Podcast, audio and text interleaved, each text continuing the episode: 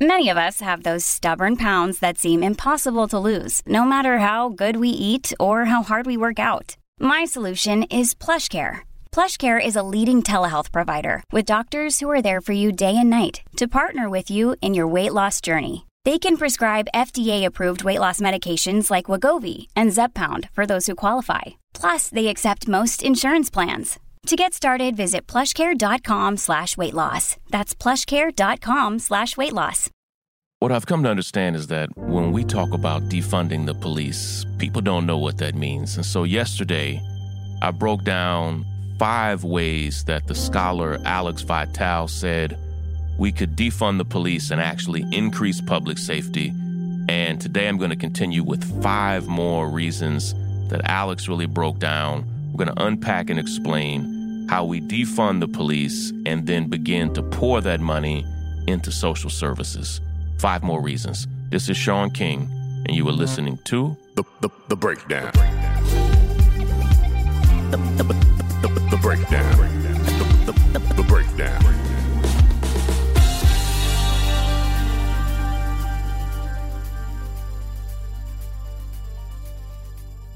If you haven't yet listened to yesterday's episode of The Breakdown, this is really a two part series, and so I would encourage you to go back and listen to yesterday's episode where I break down the pushback that the movement to defund police is getting from some people. It's really rooted in misunderstanding.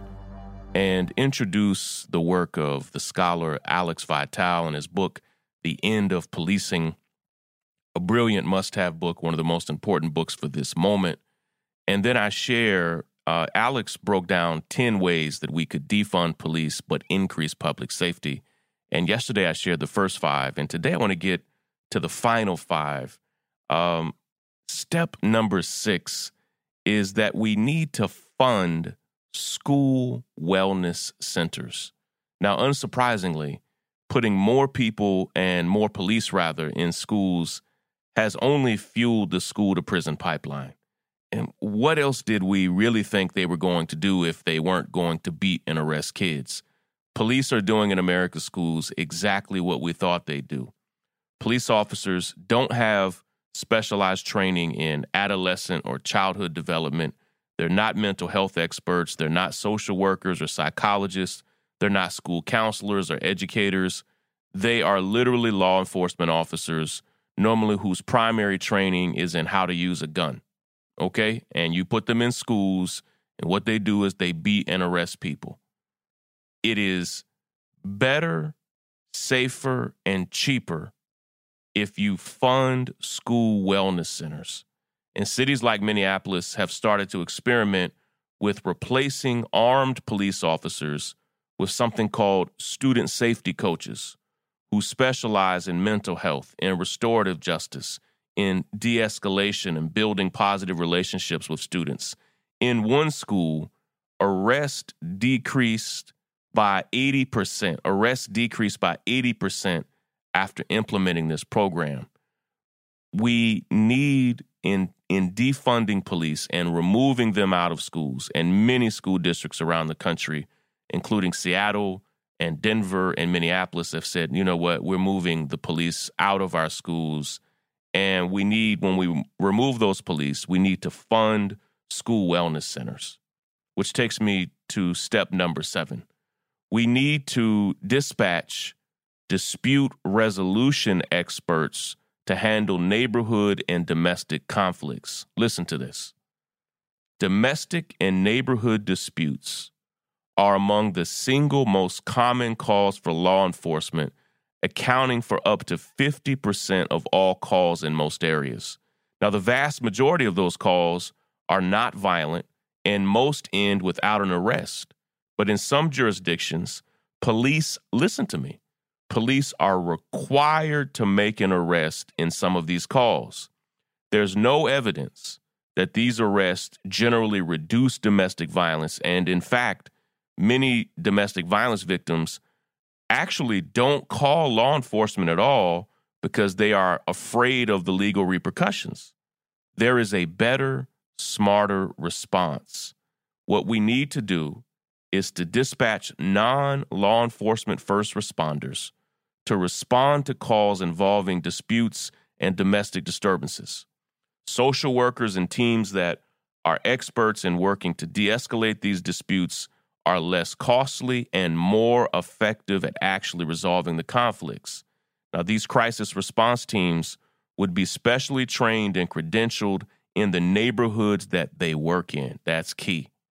This already works in other countries all around the world. This is the primary method of intervention in France, where trained mediators respond to the vast majority of calls involving interpersonal conflicts.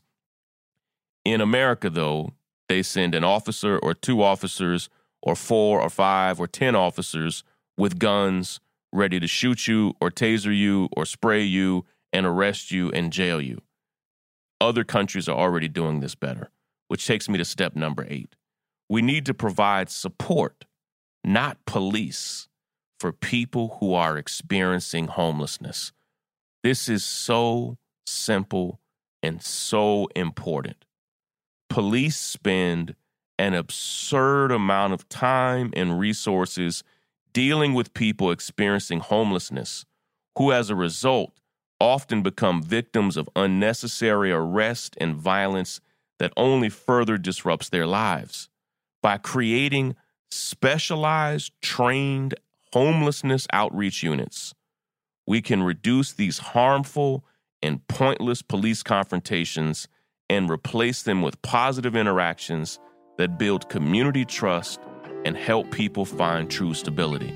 Now, listen, we have just two more points left, but I have a quick word from one of our sponsors. Hey, everybody, let me tell you about a brilliant tool for learning new things and staying informed. It's Blinkist. If you've ever listened to the podcast, you know I talk about it all the time because Blinkist gathers the need to know information from thousands of nonfiction books and it condenses them down into 15 minute clips that you can read or listen to on the go. It helps to highlight the main points so you can decide if you want to read the full thing. I highly recommend my friend Ibram Kendi's book, Stamped from the Beginning. Get it on Blinkist and check it out because right now, for a limited time, Blinkist has a special offer just for our audience. If you go right now to blinkist.com slash breakdown, you can try Blinkist for free for seven days and also get 25% off of your new subscription. That's Blinkist, spelled B L I N K I S T, blinkist.com slash breakdown to start your new seven day trial. Check it out. Hi, this is Kendi, the podcast coordinator here at the North Star. As part of its Women Crush Wednesday series, the North Star highlights strong women of color every week who are using their voices to help their communities. This week, the North Star's Woman Crush Wednesday is Latinx social justice activist Karen Ramos. Karen grew up in Santa Maria Valley with her family, where they went camping and explored the outdoors. Her experience in the outdoors inspired her to start the nonprofit Get Out Stay Out slash Vamos Afuera to increase diversity in the outdoor industry. The nonprofit invites Indigenous migrant youth to explore and play in the outdoors. Karen continues to use her Instagram platform to speak out on social and environmental issues. To learn more about Karen and why we're crushing on her and her work, head over to the North Star Media on Instagram to read more about her.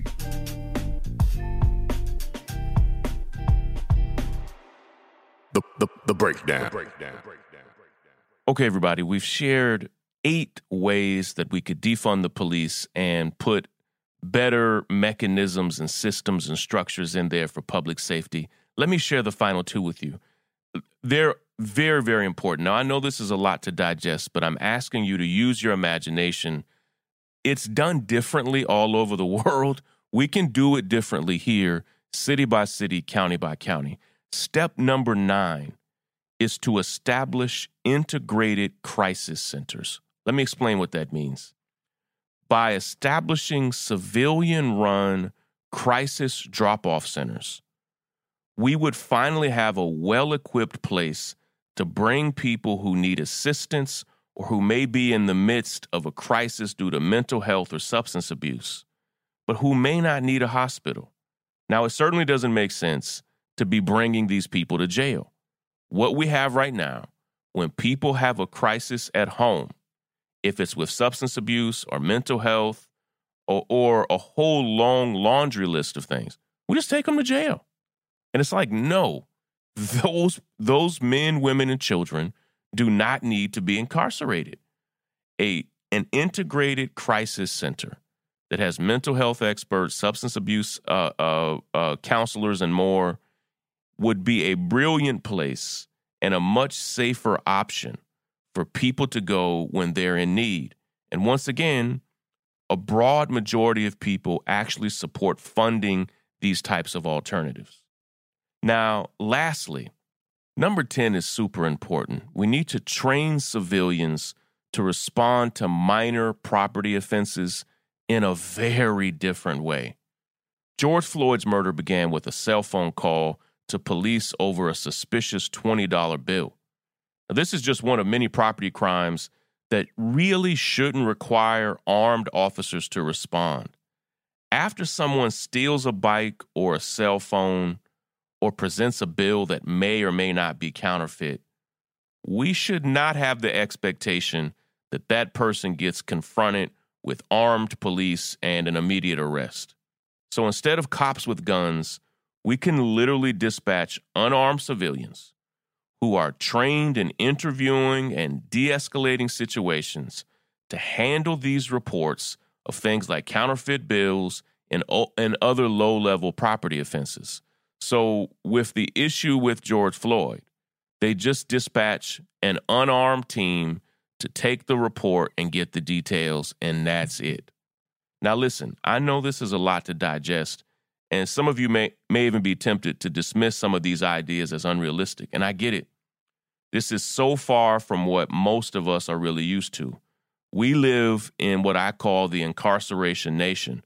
And in this country, like it or not, police have sold to us, they've been sold to us that they are the answer to everything you have a problem, you either call the cops or you deal with it yourself. And many of us have been so conditioned to see things this way that we haven't really taken a step back and asked ourselves if this really makes sense or if it has to be this way. Well, we can now say without a doubt it doesn't make sense and it doesn't have to be this way. It just doesn't. And as long as we are stuck on the way things used to be, we prevent ourselves from using our imagination and making things so much better with bold new ideas. Here's the thing, and I'll conclude with this policing in America, as it is, does not keep us safer. And for black and brown communities, it often serves as a primary threat to our lives and it criminalizes our very existence. To fix these massive structural problems, we're going to have to start doing a lot of things very, very differently. And that starts by taking responsibilities and power away from the police and giving them to people who are better equipped to handle these problems. Listen, I've got to run. I hope all this makes sense. Let's begin to think through these problems together. Love and appreciate all of you. Take care, everybody. Break it down. The, the break, the break, the break, the break, the break, the break down. The break, the break breakdown.